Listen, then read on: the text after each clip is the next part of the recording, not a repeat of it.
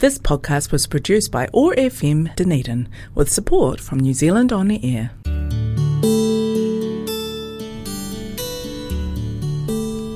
Telugu states in South India are famous for culture, temples, food, Tollywood, and sense of humor. I am Sasi, welcoming you to Namaste Telugu. Over the next half an hour, we will listen to beautiful Telugu songs and news from this exotic location in South India. Thanks to Office of Ethnic Communities for supporting Namaste Telugu and connecting Culture Zone on 105.4 FM Otago Access Radio. Keep listening.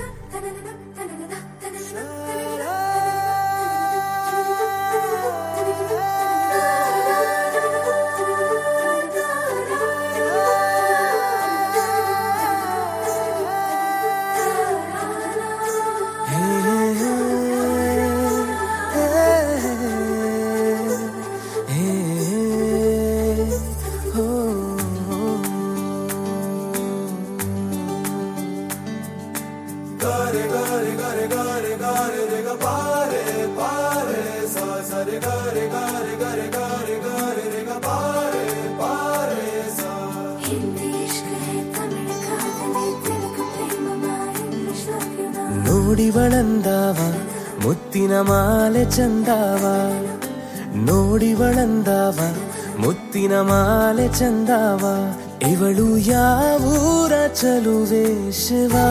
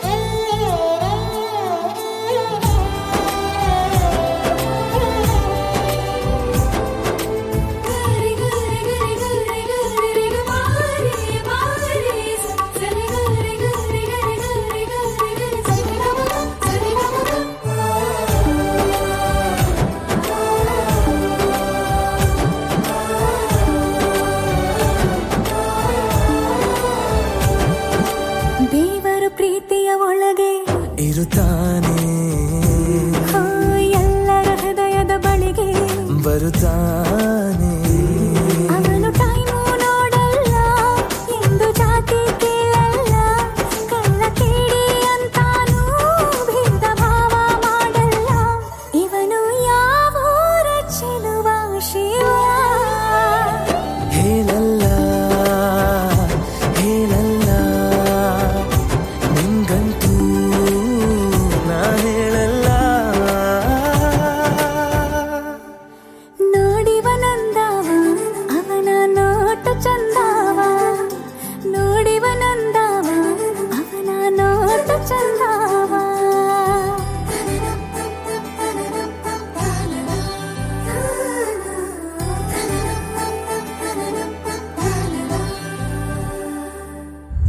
గాలి స్వచ్ఛంగా ఉంది కానీ ముఖానికి mask వేసుకొని తిరగాలి.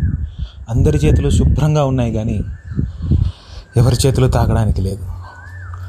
పక్కనే ప్రేమించిన వాళ్ళు ఉన్నారు కానీ వాళ్ళు రోగంతో బాధపడుతుంటే మనసారా చేతులు పట్టుకొని ఏడవడానికి లేదు. ఒక పక్క మనుషులు చనిపోతుంటే అయ్యో అని దగ్గర పోవడానికి లేదు. నిస్సహాయత బాధ ఆవేదన కోపం ఉక్రోషం పక్క మనిషి మీదో ఏ జంతువు మీదో ప్రాణి మీదో ఓ కొండ మీదో ఆఖరికి సముద్రం మీదో కోపం వస్తే ఏదో ఒకటి చేయగలం. ప్రపంచం మొత్తం పసిగట్టేసినట్టు మనం పీల్చే గాలి విషమైపోతే ఏం చేయాలో తెలియని పరిస్థితి. అయోమయం దిక్కుతోచనితనం. మనకన్నా గొప్ప శక్తి భగవంతుడిని నమ్మి భగవంతుణ్ణి ప్రార్థిస్తామని ఆలయాలకో గుళ్ళకో మసీదులకో చర్చలకు పోదామంటే భగవంతుళ్ళు కూడా ఏకాంతంలో ఉండాల్సిన పరిస్థితి. ఇది ఏమి కర్మరా దేవుడా అని ఒక పది మందిని కూర్చోబెట్టి మాట్లాడదాం మనసారా మాట్లాడదాం. ఆప్తుల్ని దగ్గరికి తీసుకుందాం ఇంటికి పిలుద్దాం భోజనం పెడదామంటే పెట్టలేని పరిస్థితి. పోనీ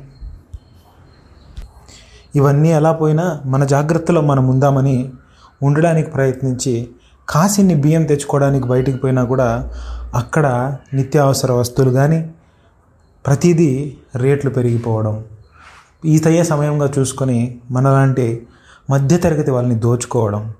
మనలాంటి మధ్యతరగతి వాళ్ళని పేదరికంలోకి నెట్టేయడానికి ప్రపంచమంతా చేస్తున్న శక్తిలాగా భుజాల మీద కొన్ని వేల కిలోల బరువు ఉన్నట్టు మనసులో ఆనందం అనేది ఏ మూలా లేనట్టు ఒక భయంకరమైన విషాదకరమైన మన జీవితంలో బహుశా ఇంకే ఇంకొక ఎప్పుడైనా చూస్తామో లేదో తెలియదు కానీ దాదాపు ఎప్పుడో ఇంగ్లీష్ వాళ్ళు మనల్ని విపరీతంగా వేధించి వీధుల్లోకి వెళ్ళడానికి భయపడి కనిపిస్తే కాల్ చేసే రోజుల్లో అలాంటి రోజుల్లో కూడా దేశం కోసం చచ్చిపోయినామనే స్వాతంత్రం కోసం చచ్చిపోయినామనే ఆనందంతో మనుషులు బ్రతికారు కానీ ఇలా ఇష్టమైన వాళ్ళని తాకడానికి కూడా భయపడేంత జీవితం నరకం. ఇన్నాళ్ళు నేను జీవితంలో ఆనందకరమించే విషయాలు సంతోషం కలిగించే విషయాలు ప్రకృతి సాహిత్యం కవిత్వం జీవితం సన్సెట్స్ సూర్యోదయాలు సాయంకాలపు చల్లగాలులు ఇవనుకున్నాను కానీ ఇప్పుడు అర్థమవుతుంది జీవితం యొక్క అందం మనుషులు. చుట్టూ ఉన్న మనుషుల మీద మనకు కలిగే అసహ్యమే వేరే వాటి మీద ప్రేమ కలిగింపజేసింది. చుట్టూ ఉన్న మనుషుల మీద మనకు కలిగే ప్రేమే ఈ భావాల్ని స్మృతులని జ్ఞాపకాలని కవిత్వాన్ని సాహిత్యాన్ని అన్నిటినీ క్రియేట్ చేయింపజేసింది కేవలం ఇంకొక మనిషి మీద ఇంకొకరి మీద ఉన్న ప్రేమే అని నాకు ఇప్పుడు అనిపిస్తుంది. బహుశా ఈ సందర్భంలో మనసు చలించి బాధపడి ఏం చేయాలో తెలియని ఒక అగమ్య గోచర స్థితిలో మాట్లాడుతున్న మాటలు కావచ్చు కానీ ఈ కరోనా రావడం వల్ల మనసులో ఎక్కడ లేని నిరాసక్తత నిర్లిప్తత ఇలాంటి బాధలు అసలు ఏంటో జరుగుతున్న పరిస్థితి అర్థం కాకుండా కొన్ని కొన్నిసార్లు ఎంత సంతోషంగా పాజిటివ్గా ఉందామని ప్రయత్నించినా కూడా ఎవరో ఎద మీద బలమైన ఒక వ్యక్తి కూర్చొని ఊపిరాటకుండా నలిపేస్తున్నట్టు అనిపిస్తుంది. మీలో ఎంతమంది ఇలా ఫీల్ అవుతున్నారో నాకు తెలియదు కానీ నేను మాత్రం చాలా చాలా బాధపడుతున్నాను. చుట్టూ చూస్తుంటే నేను ఎప్పుడు ఇండియాకు వచ్చినా కూడా ఆ వైబ్ వేరేలాగా ఉండేది. అసలు ఇండియా అంటే నా దృష్టిలో అప్పుడు నేను ఇప్పటిదాకా ఆరు సంవత్సరాలు ఏడు సంవత్సరాల నుంచి బయట ఉన్నాను. ఆరు నుంచి ఏడు సార్లు ఇండియాకి ప్రతి సంవత్సరం ఒక నెలపాటు వచ్చిపోయేవాడిని. ఈ నెల రోజులు నేను ఒక్కడనే ఎంజాయ్ చేస్తున్నానని కాదు కానీ నేను ఎటు పోయినా కూడా కనీసం సంతోషం కనిపించేది. మధ్యతరగతి వాళ్ళ బాధలు పేదల బాధలు ఉన్నాయి కానీ కష్టపడుతుంటే వచ్చి సంపాదించుకునే సొమ్ము ఆ సంపాదించుకున్నప్పుడు వాడి ముఖంలో సంతృప్తి కనిపించేది. ఆటో వాళ్ళు రోజుకు పద్దెనిమిది గంటలు సంపాదిస్తున్న స- కష్టపడుతున్నాను మా కూతుర్ని చదివించుకుంటున్నాను అని చెప్పే ధైర్యం కనిపించేది. కానీ ఈసారి రోజంతా పని చేస్తామన్నా కూడా వచ్చేవాళ్ళు లేకపోతే అలాంటి పేదల బ్రతుకులు ఎలా బ్రతకాలి చెప్పండి? ఏదో నాలుగు రాళ్ళు వెనకేసుకొని ఇంట్లో కూర్చొని మనం లాక్డౌన్ పెట్టాలి అంటే మరి లాక్డౌన్ పెట్టడం నిజంగా అది సమంజసమే అయినా కూడా మనలాంటి పేదలు బలహీన వర్గాలు రోజు పనిచేస్తే తప్ప రాత్రి అన్నం దొరకని మనుషులు ఉండే సమాజంలో అది ఎంతవరకు సమంజసమో నాకు తెలియదు. నేను దాన్ని వ్యతిరేకిస్తానని కాదు కానీ నేను కూడా పూర్తిగా న్యూజిలాండ్లో కూర్చున్నప్పుడు ఎందుకు ఇండియా లాక్డౌన్ పెట్టట్లేదు?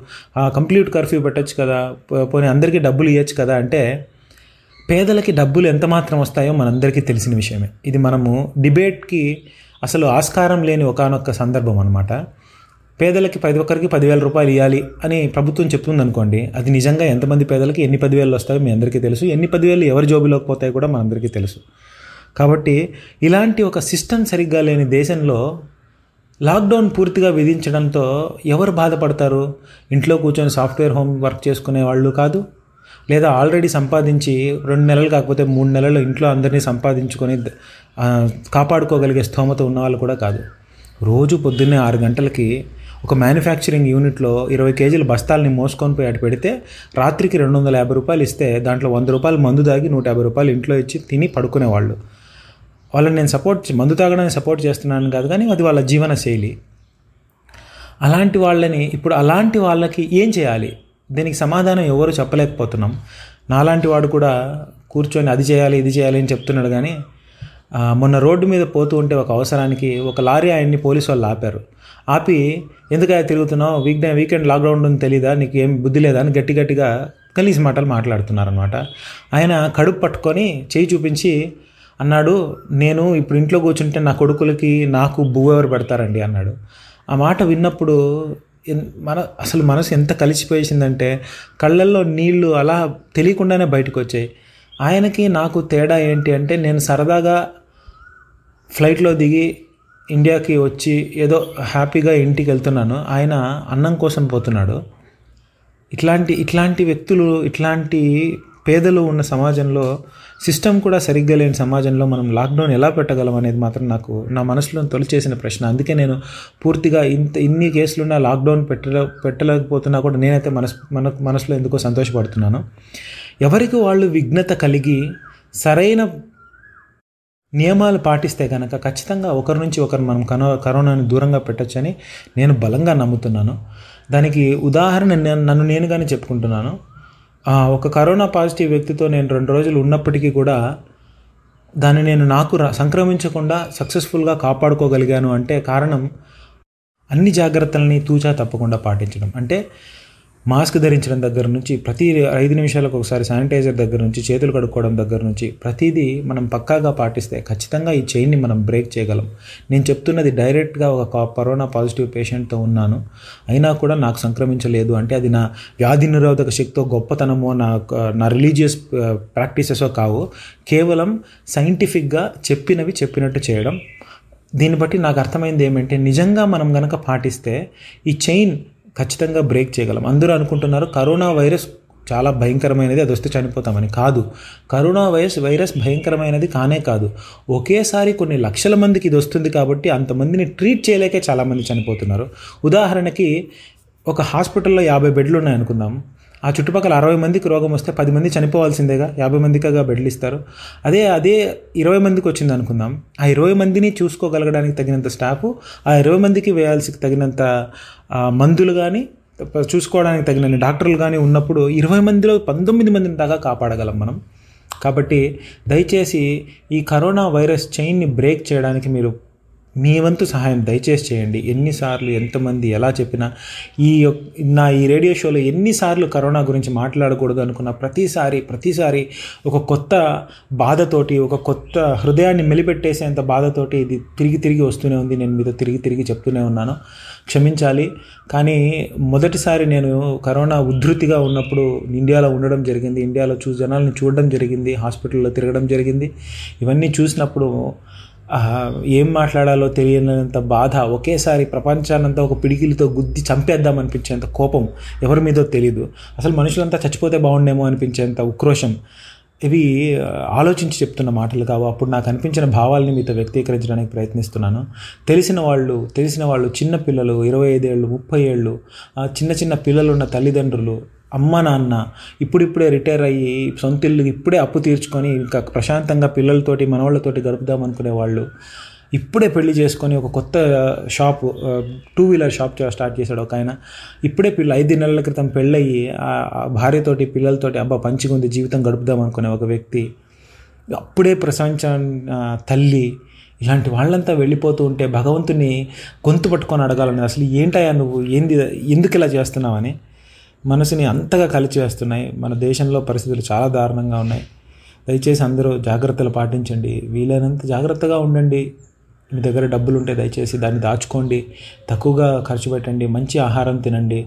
వీలైతే పక్కన పేదవాళ్ళకు ఒక పది రూపాయలైనా సరే సహాయం చేయండి. ఆ సహాయం ఎంతో కొంత ఇప్పుడు డబ్బు రూపంలో తప్ప మనం వేరే రకంగా సహాయం చేయలేని పరిస్థితి. ఇంటికి పిలిచి భోజనం పెట్టలేం. దగ్గర హక్కును తీర్చుకొని వాళ్ళు బాధపడుతుంటే ఓదార్చలేం ఏమీ చేయలేం కానీ కేవలం డబ్బులే ఇవ్వగలం కాబట్టి మీకు గనక ఫార్చునేట్ కొంచెం ఉంటే ఆ ఫార్చ్యూన్ని కొంతమందితో పంచుకోండి.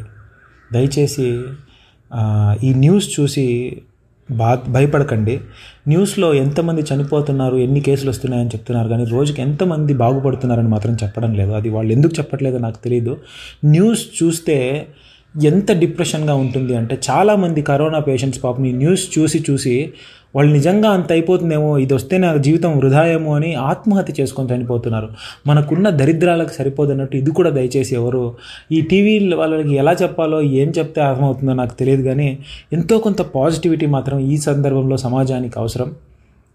ఎంత బాధగా ఉన్నా కూడా టీవీలు ఈ హీరోలో లేకపోతే సెలబ్రిటీలు అందరూ ముందుకొచ్చి తలా ఒక మంచి మాట పంచుకుంటే బాగుంటుందేమో అని నా మనస్ఫూర్తిగా అనిపించేది ఒక ఒక నమ్మకం అనమాట రోజుకి ఇంత ముప్పై లక్ష నాలుగు లక్షల మంది కేసెస్ వస్తూ ఉంటే మూడు లక్షల ఎనభై వేల మంది దాకా రికవర్ అవుతున్నారు. అంటే దాదాపు ఇరవై వేల మంది మాత్రమే రోజుకి ఎక్స్ట్రాగా ఎఫెక్ట్ అవుతున్నారు. ఈ ఇరవై వేలకి నాలుగు లక్షలకి చాలా తేడా ఉంటుంది మీరు నెంబర్ చెప్పే దాంట్లో. రోజుకు మూడు వేల ఏడు వందల మంది చనిపోతున్నారు అంటారు. గుండెపోటులో దాంట్లో దీంట్లో కూడా దాదాపు అంతే మంది చనిపోతారు. కానీ ఈ లెక్కల్ని విపరీతం చేసి చూపించి చితిమంటలు చూపించడం అంబులెన్స్లో పిల్లలు జనాలను ఏడుస్తూ చూపించడం ఇది మనుషుల్ని చాలామందిని డిప్రెషన్లోకి నెట్టేస్తుంది. కోవిడ్ పోయిన తర్వాత కూడా చాలామందికి డిప్రెషన్ కంటిన్యూ అవుతుంది. ఎందుకంటే మానసిక రుగ్మత మానసిక బేలతనం అనేది ఎప్పుడైతే ఒకసారి మనల్ని ఆవహిస్తుందో మన మోస్ట్ వల్నరబుల్ ఫేజెస్లో అది తిరిగి రావడం ఖచ్చితంగా జరుగుతుంది. కాబట్టి ఈ సమయంలో ఆత్మస్థైర్యం కోల్పోకుండా హోమ్ ఐసోలేషన్ని పాటించి సరైన మందులు వాడి సరైన రకంగా ఉంటే మన ప్రాణాలను మనం కాపాడుకోవచ్చు అని ఒకవేళ మీకు తెలియని వాళ్ళు ఎవరన్నా మీ చుట్టుపక్కల ఉంటే దయచేసి వాళ్ళకి తెలియజేయండి. ఎవరైనా రోడ్డు మీద కోపంగా చిరాగ్గా కనిపిస్తే వాళ్ళ మీద కోప్పడకండి. ఏమో వాడు ఏ బాధలో ఉన్నాడో వాళ్ళ అమ్మ హాస్పిటల్లో ఉందేమో వాళ్ళ తమ్ముడు చనిపోతున్నాడేమో మనకు తెలియదు కదా. ఒక్క దయచేసి ఈ సందర్భంగా న్యూజిలాండ్ ప్రధాని జెసిండా లాస్ట్ టైం వచ్చినప్పుడు ఆమె ఇచ్చిన పిలుపు ఎంత గొప్పది అంటే be stay safe be kind అని ఆమె అన్నారు. అది ఎంతో గొప్ప మాట. అప్పుడెప్పుడో మహాత్ముడు అహింస గురించి మాట్లాడినంత గొప్ప మాట నన్ను అడిగితే ఈ సందర్భంలో మీరు జాగ్రత్తగా ఉండడంతో పాటు పక్కన వాళ్ళ మీద జాలి కలిగి ఉండడం దయ కలిగి ఉండడం అనేది చాలా చాలా ముఖ్యమైంది. వాడు ఒకవేళ మిమ్మల్ని గుద్దుకొని వెళ్ళిపోయినా కూడా ఒకసారి చెప్తే మీకేం కాకపోతే క్షమించేయండి. ఎవడో ఎవడెవడి కష్టాలు వాడివి. రోజుకి ఐదు వందలు సంపాదించుకొని నాలుగు వందలు ఆటోకి అప్పు కట్టుకొని వంద రూపాయలు అన్నం తినేవాడు. ఇప్పుడు రోజుకి రెండు వందలు కూడా రాకుంటే సాయంత్రానికి వాడు ఆ ఆటో ఓనర్ వచ్చి మిగతా రెండు వందలు ఏవి అని అడిగినప్పుడు రోజుకు రెండు వందలు రోజుకు రెండు వందలు ఆ రెండు వందల మీద వడ్డీ వడ్డీ మీద చక్కెర వడ్డీ ఎక్కువైపోయి నెల రోజులు తిరిగేసరికి ఊపిరి ఆడక ఊపిరికి బిక్కిరి అయిపోతున్నాడు. దీనికి అట్లాంటి వాళ్ళని దయచేసి క్షమించండి.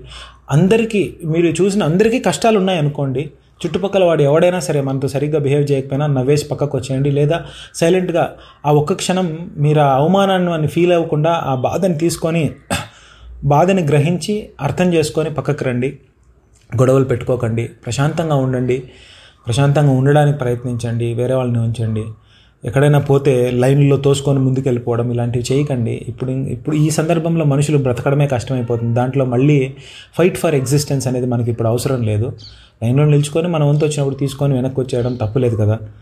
అది అలాంటి లైన్లో అందరి నుండి తోసుకొని ముందుకెళ్ళడం హీరోయిజంగా చూపించినంత కాలం మన దేశంలో ఇలాంటి పరిస్థితులు మారవేమో. కానీ ఈ సందర్భంలో అయినా మనుషుల ప్రాణాలు ఏదో ఒక చీమల్లాగా దోమల్లాగా ఆల్అౌట్ పెడితే రాలిపోయినట్టు రాలిపోతున్నప్పుడు దయచేసి ఈ సందర్భంలో ఉన్న మనం ఒకరికొకరు జాలి దయ ప్రేమ అనే గుణాలతోటి మనం ఉండాలని నేను మనస్ఫూర్తిగా కోరుకుంటున్నాను. ఈ వారం మరి ఇంకేం మాట్లాడాలో కూడా తెలియట్లేదు కానీ ప్రస్తుతానికి ఈ ఈ ఈ కరోనా విలయ తాండవం ఎలాగైతే ఉందో దాని అది ఎంత తొందరగా వెళ్ళిపోతే మనం దానిలోంచి అంత సంతోషించే వాళ్ళలో మనమంతా ఖచ్చితంగా ఉంటాం కాబట్టి భగవంతుని నమ్మితే భగవంతుని ప్రార్థించండి భగవంతుని నమ్మకపోతే సైన్స్ని భగవంతుని నమ్మినా నమ్మకపోయినా సైన్స్ని నమ్మండి ఖచ్చితమైన నియమాలు పాటించండి ఈ చైన్ని బ్రేక్ చేయండి. ఒకసారి చైన్ బ్రేక్ అయిందంటే అది మళ్ళీ తిరిగి రావడం కష్టం కాబట్టి మనం అంతా మంచిగా జరగాలని ఈ ఈ ఫేజ్ మన జీవితంలో ఏదో పీడకల లాంటిది తొందరగా అయిపోవాలని అందరం అందరం మళ్ళీ ముందుట్లాగా కనీసం సరదాగా ఒకరితో ఒకరితో నవ్వి చేతులు కలిపి హగ్ చేసుకునే రోజులు మళ్ళీ రావాలని మనస్ఫూర్తిగా కోరుకుంటూ సెలవు తీసుకుంటున్నాను. నేను మీసేసి మీరు వింటున్నారు one O five point four FM Otago access రేడియోలో నమస్తే తెలుగు షో.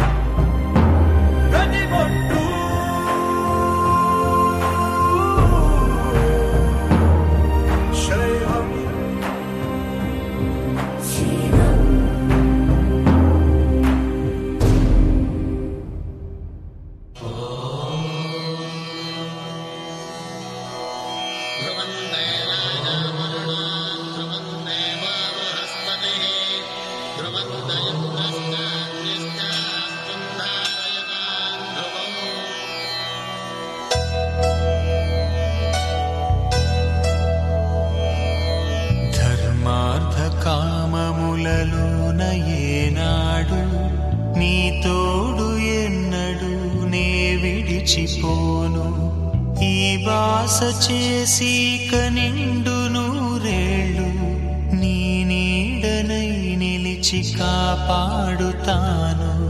నీ నీడనై నిలిచి కాపాడు